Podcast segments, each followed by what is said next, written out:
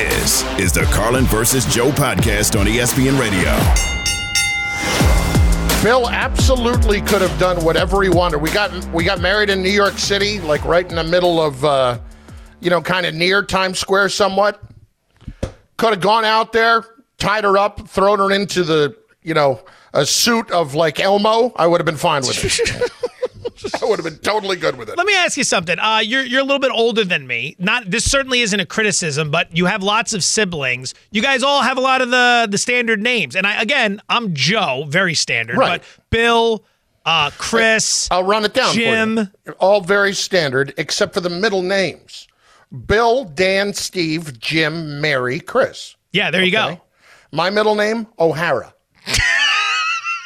Like the airport. Yeah, O'Hara. You're named after O'Hara. airport. Not O'Hare, O'Hara. Same thing to me. My brother Steve's middle name, Cormac. Are these last names of other people in the family? Uh, that's what they do in the South. O'Hara was. Cormac was like a, uh, you know, a Gaelic thing, Irish situation. What's your your middle name is O'Hara? Yeah. And where does O that come from? H A R A. Where does that come? Well, so how do That you- is my. So are, are your initials C O C or C O H C? They are unfortunate. However, you look at it and whatever, it's not good. But Hold on, I got to do this for the audience if they didn't get it. Think about the letters it. of It's his a- name and just picture them going from left to right in your mind. C O H C. the H usually is not in there. But you know, This uh, is the either best. way, Did people when you were young yes, realize that and yes, call you that? Yes, yes, yes, yes. Didn't call me that. Did not call me that. But it was brought to my attention more than once. Did they ever make jokes that you should marry a woman whose last name started with K and then hyphenate your name? No. no. Oh, that's it for me. I am I am done.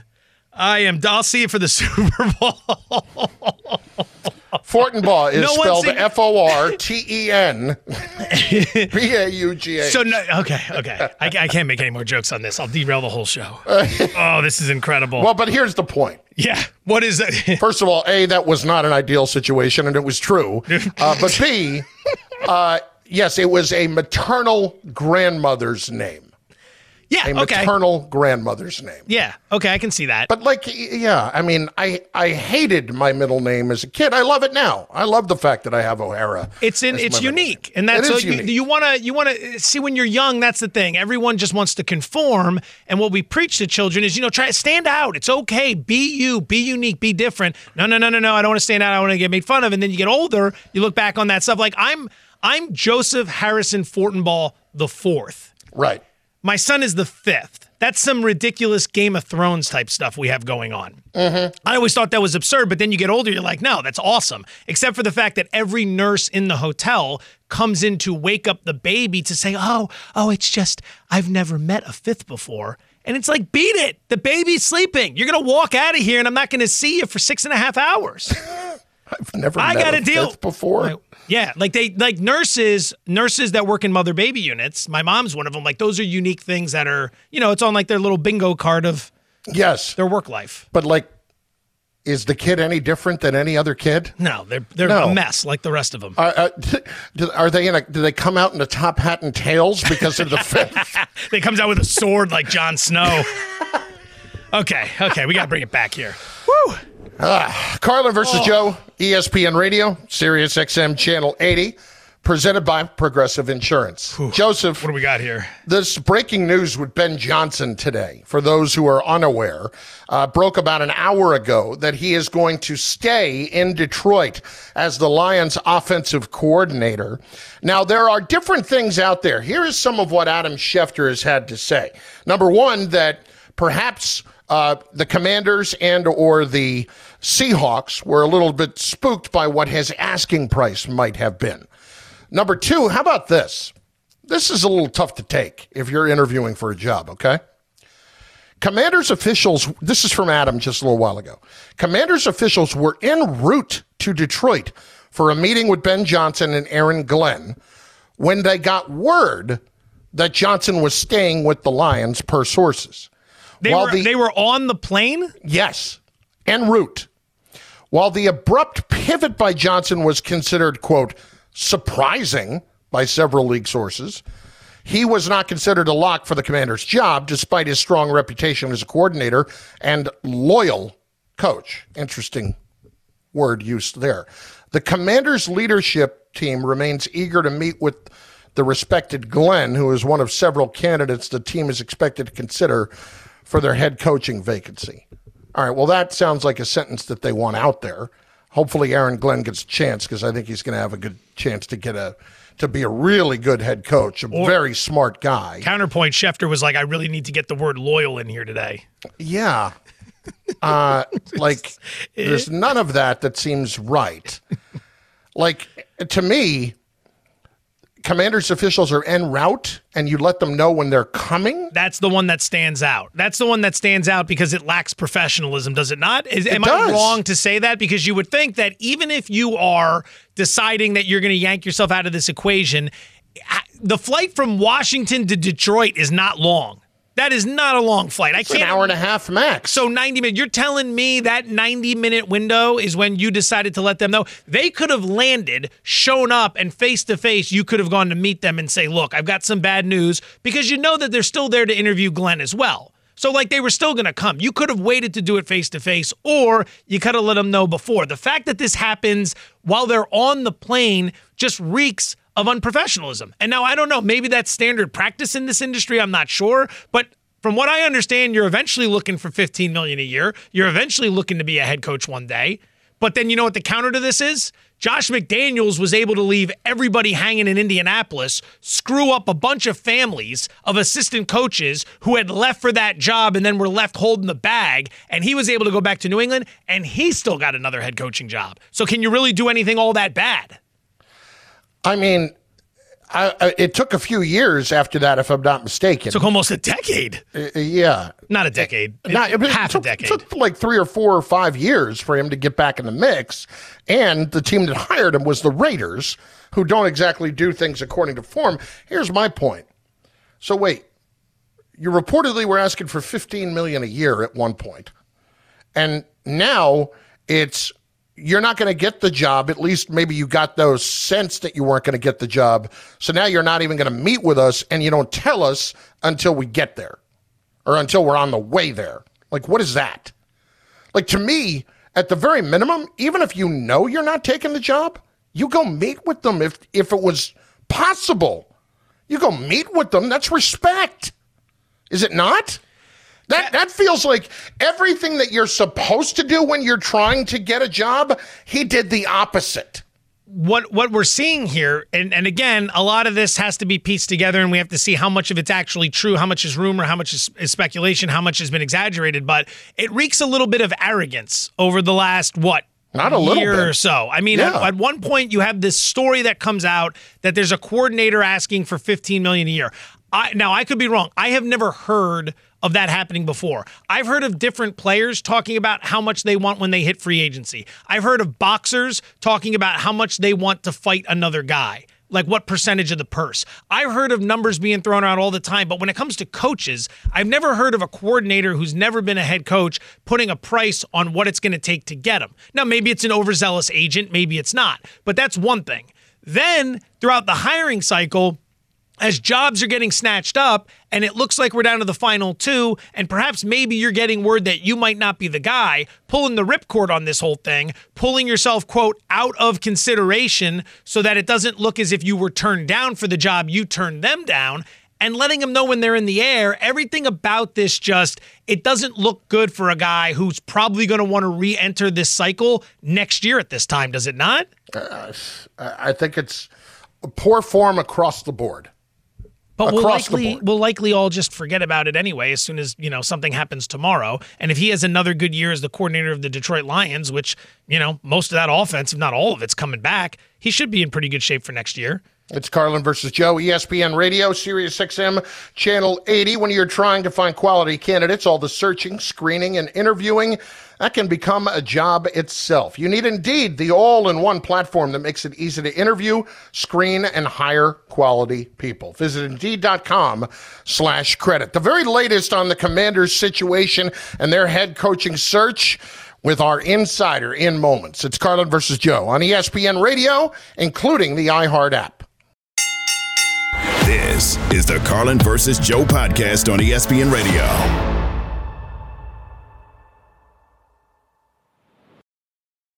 Passion, drive, and patience. What brings home the winning trophy is also what keeps your ride or die alive. eBay Motors has everything you need to maintain your vehicle and level it up to peak performance. From superchargers, roof racks, exhaust kits, LED headlights, and more. Whether you're into speed, power, or style, eBay Motors has got you covered. With over 122 million parts for your number one ride or die, you'll always find exactly what you're looking for. And with eBay Guaranteed Fit, your part is guaranteed to fit your ride every time or your money back. Because with eBay Motors, you're burning rubber, not cash. With all the parts you need at the prices you want, it's easy to turn your car into the MVP and bring home that win.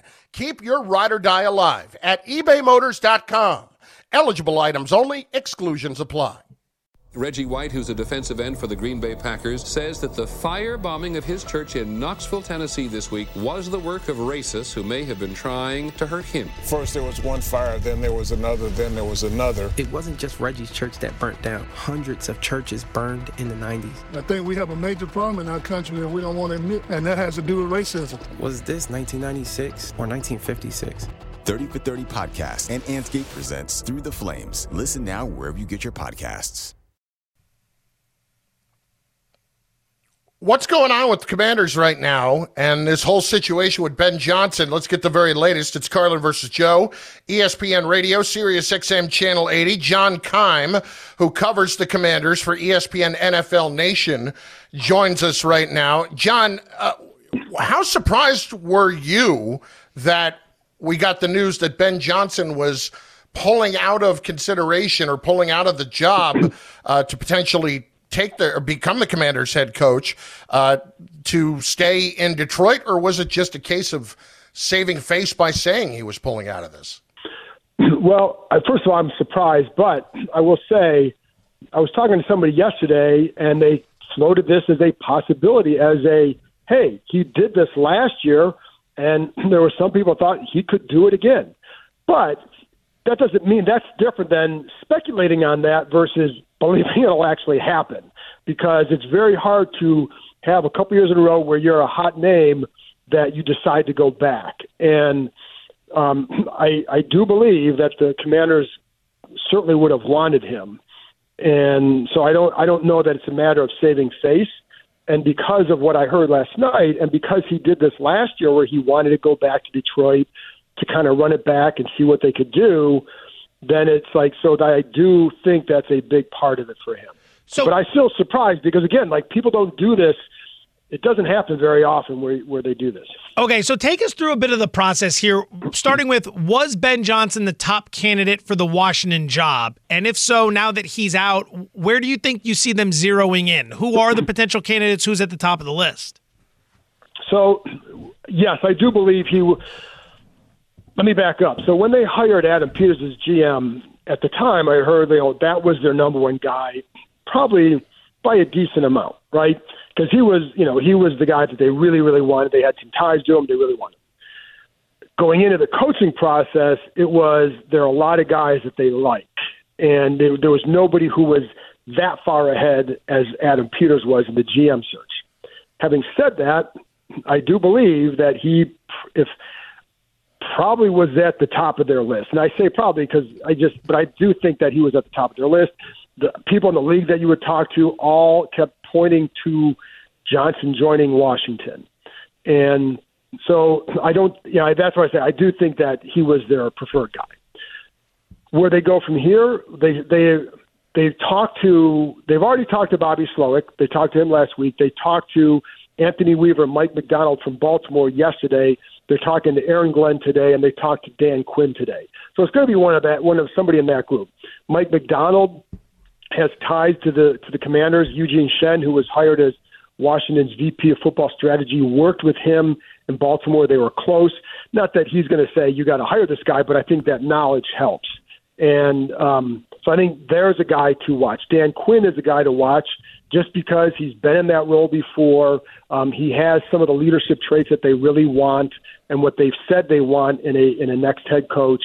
So I think he and he, again he's the only one of that group who has the experience. And then after that, I think it becomes interesting because if you they do have the number two pick. If you want to go offense, then the only other offensive guy right now is Bobby Slowik. And um, if you want another guy who's a really strong leader, you hear that about Aaron Glenn. So, you know, I think that's where you're kind of looking at it right now. But Macdonald has been a guy that's been very impressive with his defenses the last couple of years.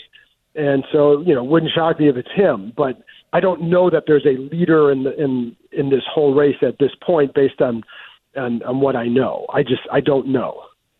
John Keim, ESPN NFL Nation Commanders reporter, joining us. It's Carlin versus Joe on ESPN Radio. Uh, speaking of experience, you've been on this since the get go. Why wasn't Belichick, Pete Carroll, Mike Vrabel, any of these guys real seemingly on the Commanders' radar? Yeah, I know. Like Belichick was never on the radar, um, and Vrabel, you know, I never heard his name either. Harbaugh, never heard his name. But I think some of that comes down to how they want to set the organization. They don't want to have a coach who has a tremendous amount of power. And you just hired Adam Peters to be the number one football guy.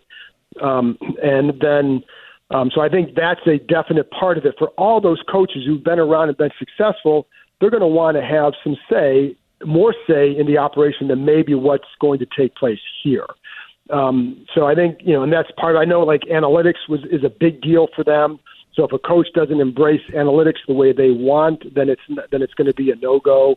Um, so Pete Carroll is the one that's interesting to me because you don't hear like you hear about why not Vrabel, why not the others from other jobs too, but you haven't heard that with Carroll, and he's he's as successful, you know, not as successful as Belichick, but he's been very very successful. And um, so, but I have not heard his name here either. Um, if they if they go out and hire him, that would be another big curveball. But I have not heard his name to this point. John, one thing Chris and I were talking about before you came on with us that I want to circle back to with Ben Johnson was that the the Commanders were notified en route to Detroit. They were going to meet with him and defensive coordinator Aaron Glenn. They were notified en route that he was pulling himself out of contention here. That's not a long flight. And it's a very interesting window in which someone's going to find out that the meeting's not going to take place. Um, we does that reek of unprofessionalism to you? I know I'm putting you in a tough spot here the way I phrased it. Yeah, it's hard for me. It's hard for me to say that only because what there's they were going up there to talk to Aaron Glenn as well. So they had already they were going to be going there anyways. I think if they were en route and he was the only guy they're going to talk to, it's probably not the best look. But I can't, you know, I haven't heard that word attached to him in the past, and part of it too, because again, I, you know, somebody floated this to me last night. So there are clearly some people who feel like this is that he may have a tough decision to make, and maybe he wanted to get away from that game another day to see, like, well, is this really what I want to do? I don't know. I can't speak for him, but I have not heard that. And again, because they're going up there to talk to Aaron Glenn anyway, they they were still going to be going to Detroit. It sounded like. John, appreciate the time, man. Thanks for the insight.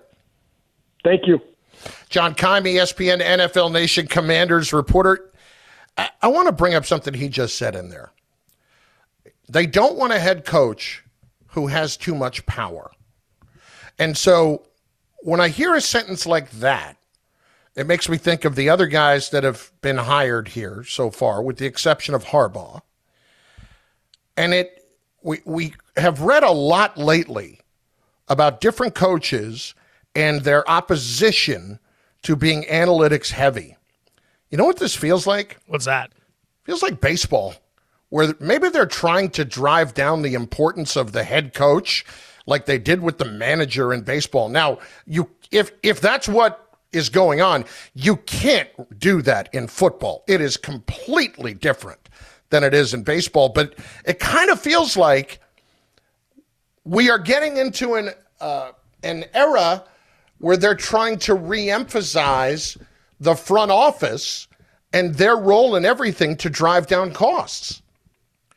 Because you can drive down costs on coaches if you're going to say that coaches are not nearly as important as as maybe talent is. It's a fascinating, fascinating notion because in baseball, I was front and center when it happened in San Francisco. Gone is Bruce Bochy, who, Yep. let's be honest, one of the all-time greats. As right? we just saw, one of the World Series. all-time greats, and they run him out to bring in Gabe Kapler, who failed spectacularly in Philadelphia. And as soon as he was gone, Philly got good. He goes to San Francisco, has one fluky good season, then the team pretty much goes in the tank, and then he ends up with another job somewhere else. But the reality is, they wanted a guy that was directly under Farhan Zaidi, who's up top, and that was going to report basically directly to them. And, you know, the notion is always that the GMs and the presidents are pulling the strings and the managers are just doing what they're told. And then everyone always says, no, no, no, they've got complete autonomy on game day. They're doing it. But that's interesting in terms of how it works. Now, I, I would venture to say part of it is we don't want too much on the coach's plate.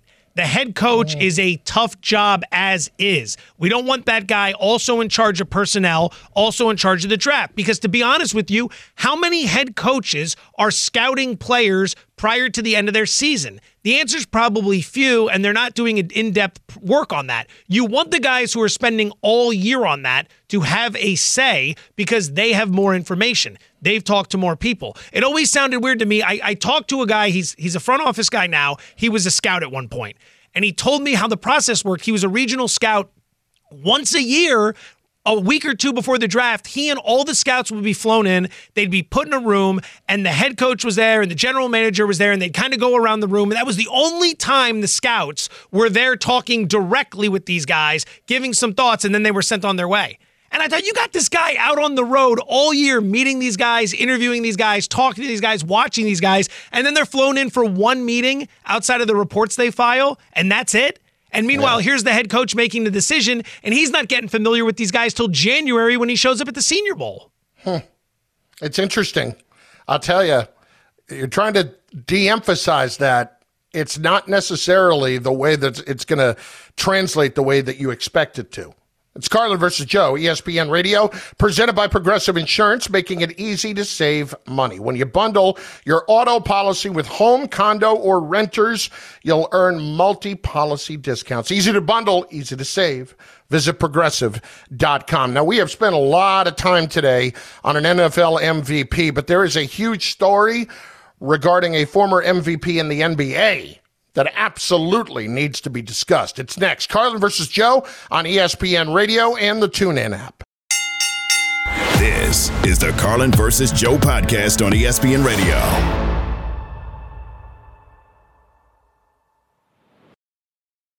Death is the only punishment here. Now streaming.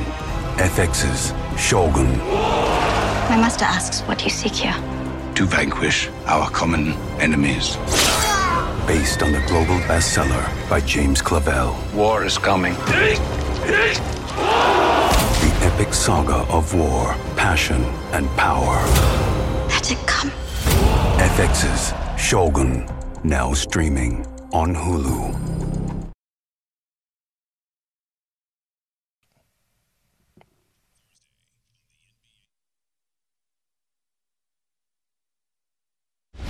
Carlin versus Joe.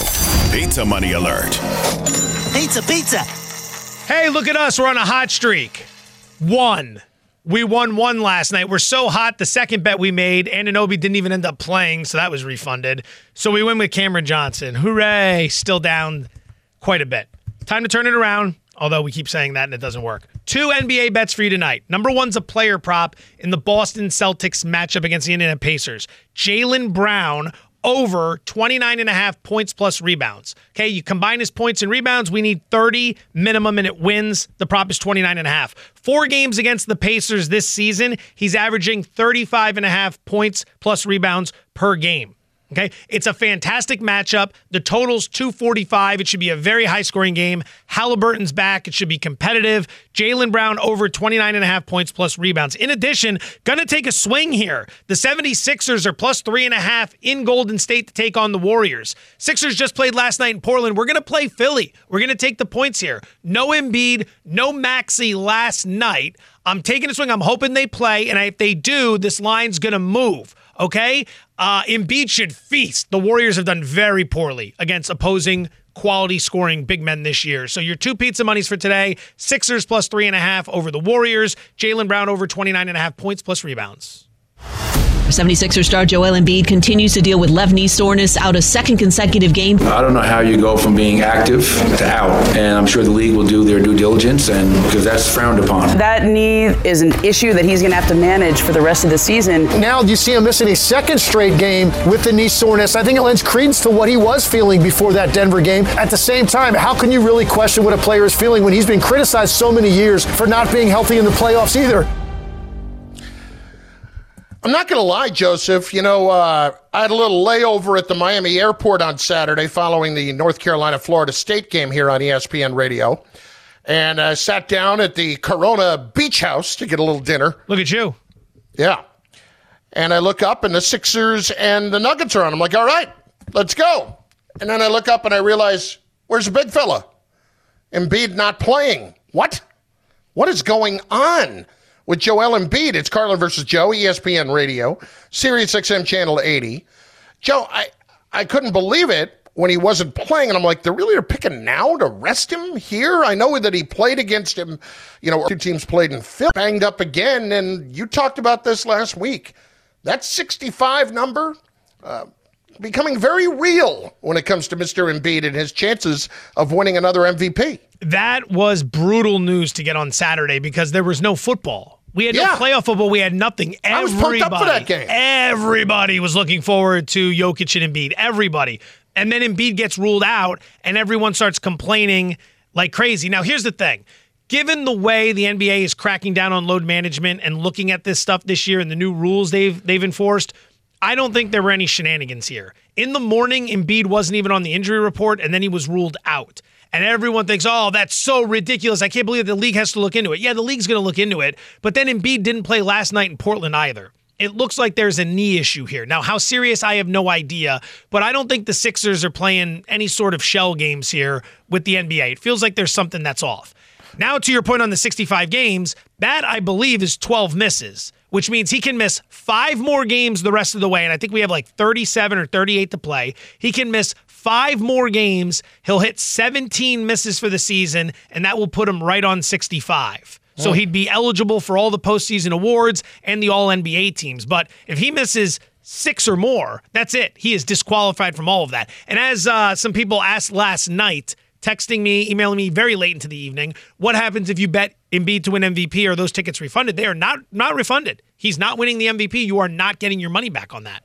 Well, that's the old screw job you got right there. Sorry. Well, I mean that's see that's the thing. I I like this rule because it's it more guys are playing this year.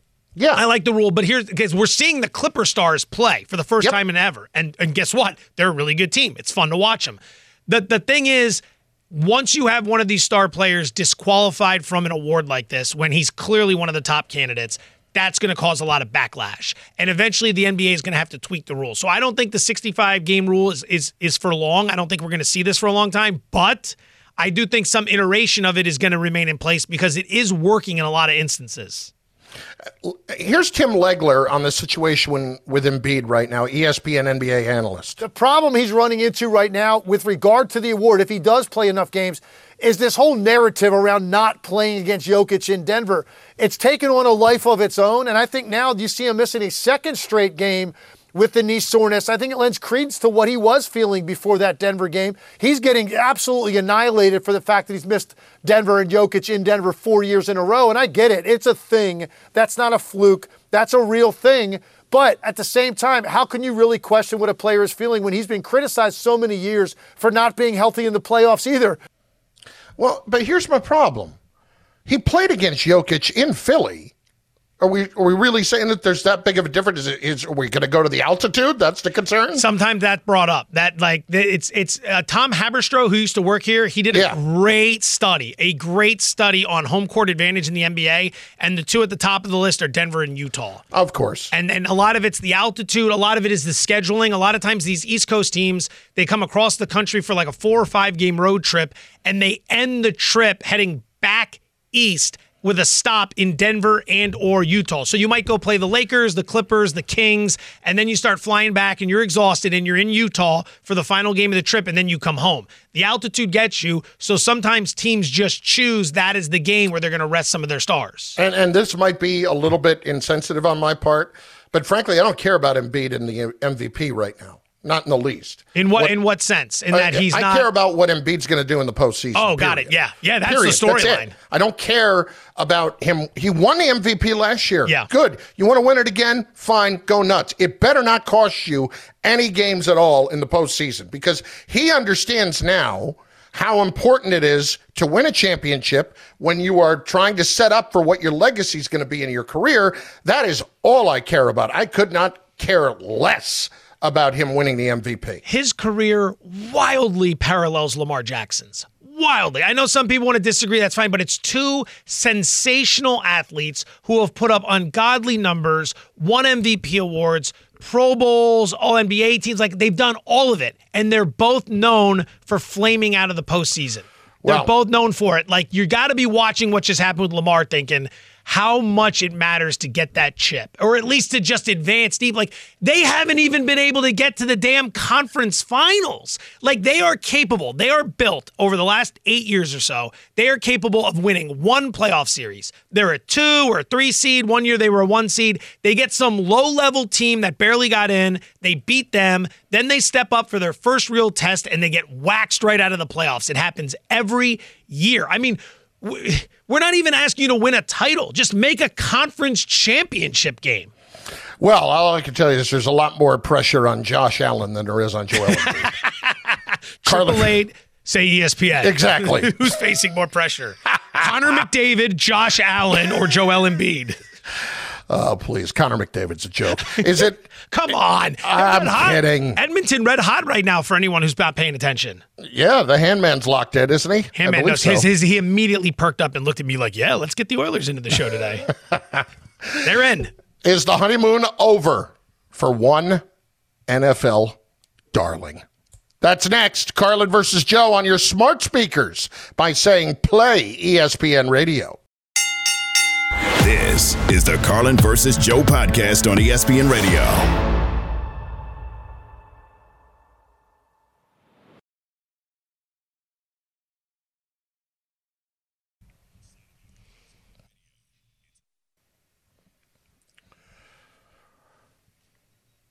So if you're the Washington Commanders and you thought you had your guy in Ben Johnson, think again.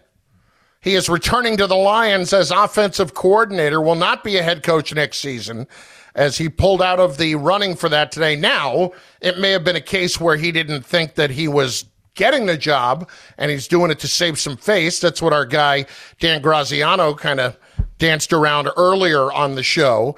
So that is excellent news for the Detroit Lions because to have him stay and work with Jared Goff for another year in that entire offense, which is full of playmakers, you have to love where that is headed.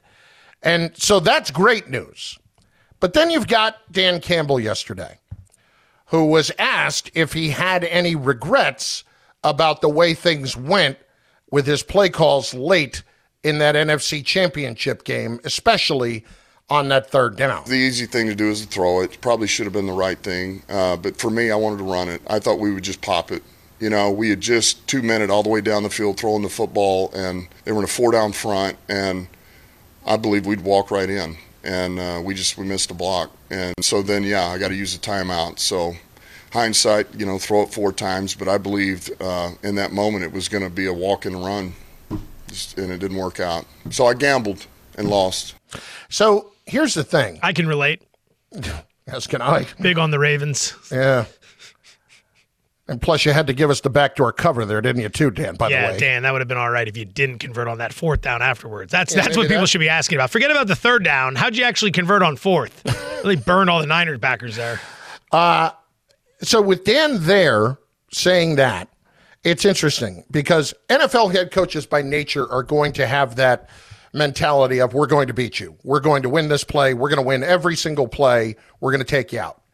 This is where I think with Campbell, you run into bigger problems and what it has me concerned about because the idea of going for it all the time, I get it. Players love that uh, belief in their abilities, but at some point, it's going to catch up to you where a player is going to realize this guy is not making the best decisions for our football team. And that's where I think the honeymoon ended the other day for Dan Campbell. Not just as you you were on the third down thing quite a bit yesterday. I give you all the credit. I I point to those other decisions too. I think that there was a lot of things there that may have ended that honeymoon, and now you got your OC coming back. So one of your excuses is gone.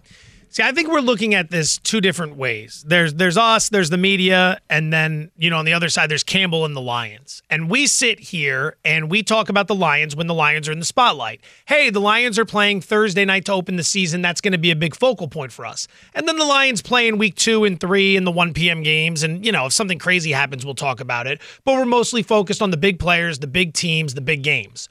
So we we're in and out talking about Detroit. And as they become more and more of a prominent story, we talk more about them. They're in the NFC Championship game. They go down. We nitpick the calls. We say Campbell's got to make a better decision here. He's got to understand this and he's got to do it better. And, and all that makes sense. That's not how he or the team necessarily look at it, at least in my opinion. They look at it as a mindset. He came in and he changed the culture by changing the mindset. They were going to be tough. They weren't going to be rolled over by anybody. There were decades, decades long football of the Lions being the doormat of the NFC North, being a joke in professional football. And Campbell came in and basically said, We're not going to get bullied anymore. We're going to stand up for ourselves and we're going to start throwing punches. And that mentality translates to the decision making on the field. We're not going to back down fourth and three. We're going. We're going because we're going to put it on you. You're not going to put it on us. And that mentality then carries over into these big spots where we all slide in and we say, nuance, Dan, nuance. You got to kick the field goal and tie it. And in his mind, it's not nuance. We're here because we're tough. We're here because we don't back down. We're here because we're going to stick it to these guys because they're a damn good football team and we want them playing on their heels. And then we all find ourselves on Monday trying to sort through all of it. I think the team buys in, and as long as they're buying into this, everything's going to be great for the Lions. The question becomes, and this is to the point you were bringing up, the question becomes is there a moment where after this, Campbell costs him again, and then the team starts to question the message? Because the toughness has now been instilled. Now the Lions need to fine tune and they need to improve upon their weak spots. Their secondary is a weak spot. Some of their game management is a weak spot. I'd still take Campbell over Mike McCarthy, I'll tell you that much, in crucial situations. I just think he's got room to improve. Yeah, my problem is though that the mindset can get in the way of making a bad decision. Correct. Correct. It can. Exactly. And, and that's where uh, it's not just throwing nuance at Dan and saying, oh, you got to be careful. You got to be careful. No, it's all right. The mindset's great. And that's about the culture. And that's about all that. But we get into the practicality of the moment. Then you got to be careful because, yes, they all love it right now. But let's remember one thing here. As you were talking about them being in decades of darkness, everybody loved what happened this season. And there's nobody screaming and yelling today in Detroit about how things went south on them on Sunday. You know, maybe they're upset in the moment, but they are able to take a step back and appreciate what they just got a chance to see. But this is the same guy that after the game admitted this may be the only shot we get at it. This is not something that happens all the time. And when that window is open and you don't jump through it, you may not get another opportunity. And so that's why I'm saying for next season, all of that is out the window. The, the good feelings about what's happened, that's all great. You start one and three next year, there's going to be some cranky people. Detroit- Very cranky people in Detroit, and frankly, understandably so. Detroit and Miami feel like they're on similar paths. Young coaches who came in, transformed the organizations, got people excited, and now need to figure out how to find the next gear. Yeah. Expectations are higher. I think to Campbell, and we've drawn all these analogies with him. Say what you want about Floyd Mayweather, but Mayweather never went out there looking to knock guys out with every single punch. I went and covered several Mayweather fights, and they were all the same thing. And this is why you would always bet Floyd to win by decision. It was all the same thing. He'd come out, he might lose round one, he might lose round two. It was by design. He's feeling out the opponent, he's downloading the information. He figures it out in the first couple rounds. He goes out there, he wins round three, round four, round five, round six, round seven. He'll just take five from you, just like that. He'll completely flummox you. Then in round eight, you might get around from him, and people will think, hmm, he's, he, oh, look, Floyd might be getting tired. No, it's not Floyd getting tired. It's actually Floyd taking a rest for one round. He's going to take one round off to stay calm, to collect everything, because then he's going to come out as we approach the championship rounds, and he's going to hammer you. He's going to get you in 9, 10, 11, and 12. He might even take 12 off because he's so far ahead on the scorecards. But the point is, there's a strategy to it. Campbell's always looking for the knockout punch. Sometimes the jab will suffice. Sometimes just playing defense and getting through the round will suffice. Sometimes the field goal will suffice. That's what they've got to learn. They've got to learn that not everything is an uppercut. The left hook, the right jab, those are all valuable weapons as well. Remember the movie Tin Cup? Yeah. I don't want him to be Tin Cup. Yeah, exactly. I don't want him to be Roy McAvoy. I don't want him to be David Simms either. Yeah. To be, you know, uh, Don Johnson in that movie, but where he's just laying up all the time. It's just being smart. It's just being smart. And I actually think that is exceptionally fixable for him. Yeah, I mean, hell yeah. Like I'd be I that's so much more like I'd so much rather be Dan Campbell than Mike McDaniel right now about what's fixable with my situation and what's not. Campbell, the thing with Campbell that you have to feel is they had the NFC championship. They were good enough to win it. If you're Baltimore, you were not good enough to win the AFC championship. No one's looking at that game going, oh, the Ravens could have won, except. No, everyone looks at the Ravens and go, man, they were poor in that game. They were awful. They weren't prepared. They weren't well coached. They didn't execute. The Lions, they just made a couple costly decisions and they had a few key plays where they didn't execute. They very easily could have won that game. You have to feel great if you're a Lions fan moving forward because you just showed you can go toe to toe with everybody in the NFC. You missed any of today's show, and it was a lively one to say the least. we were joined by L'Jarius Sneed. We were joined by Dan Graziano, Jeff Saturday. You can get it all by subscribing to our podcast wherever you get podcasts, whether it's Apple, whether it's Spotify, whatever. Go there, subscribe, rate, and review Carlin versus Joe. Happy I'm- I'm birthday to, to Phil Collins. What about Phil Collins? It's his I just saw he was trending. I hit the button. Happy third birthday, Phil Collins. Happy uh, Bill. One of the greats. I love Phil. 73rd. Did I say third? Thanks for listening to the Carlin versus Joe podcast on ESPN Radio. You can listen to Carlin versus Joe weekdays from noon to 3 Eastern on ESPN Radio, the ESPN app, and on SiriusXM Channel 80. You can also watch and listen on the ESPN app. The Carlin versus Joe podcast.